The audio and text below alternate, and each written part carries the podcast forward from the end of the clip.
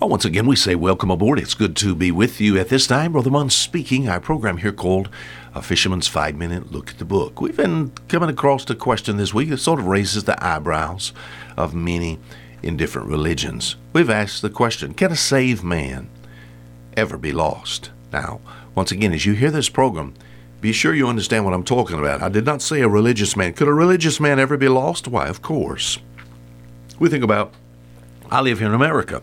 Could an American man ever be lost? Why, well, of course. But could a saved man, a born again child of God, a converted, you know, we think about a convert. We think about someone whom the Savior calls a sheep.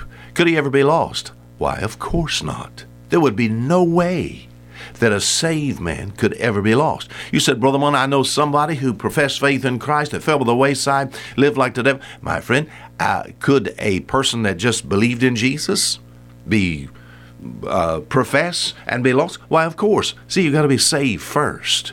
And my friend, if the miracle of the new birth has ever come your way, as far as salvation is concerned, there's no way to ever undo it. But you got to be saved first. Could a saved man ever be lost if he was ever saved? Could a saved man ever be lost? He first, my friend, has to be saved. Now, if you could undo it, uh, you said, what would have to happen to undo?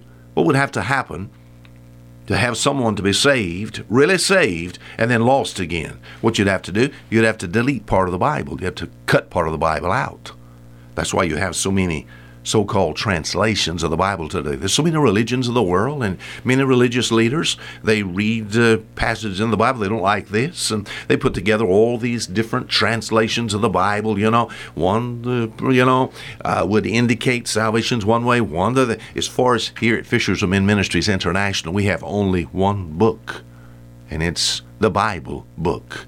My friend, it's the old fashioned King James Version. And concerning the matter of salvation, always by grace.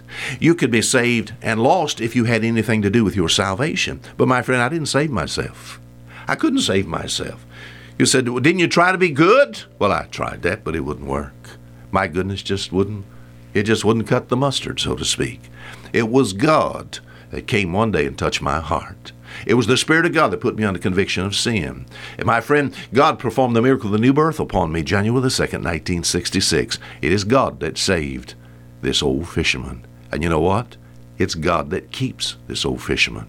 I didn't save myself, so I can't undo it. Salvation's of the Lord. So I'll say this.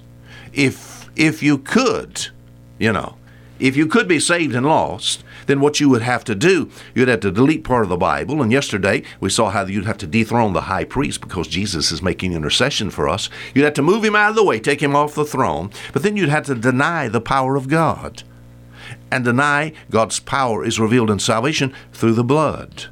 We sing the song, There's power, power, wonder working power in the precious blood. We think about thinking about the shed blood of Jesus Christ. Dear dying lamb, thy precious blood shall never lose its power.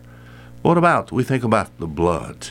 Salvation, we think about eh, being saved. It is the blood of Jesus Christ that's able to conquer and overcome and forgive sin. See Ephesians chapter 1, Colossians chapter 1 verse 14, in whom we have redemption through his blood even the forgiveness of sin, my friend. And God's blood, that is God's power. And as far as being saved is concerned, how am I kept saved? Oh, I like the statement by the old fisherman there in 1 Peter chapter 1.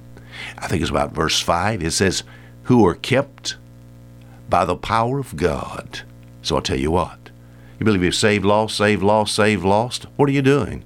You're denying the very power of God. Because Jesus even said, And I give unto them eternal life, and they shall never perish. Now that's God's sheep.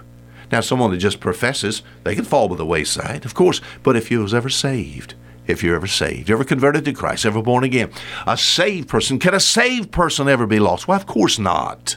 You know, you can't become a child of God and then not a child of God. Uh, it was in 1944 I became a child of Andrew and Margaret Mund. M U N D. My last name is Mund. I'll always be a Mund. I was born into that family. I was born into God's family in 1966. Always be in that family. Until tomorrow, the same time, Fisher Munn saying goodbye.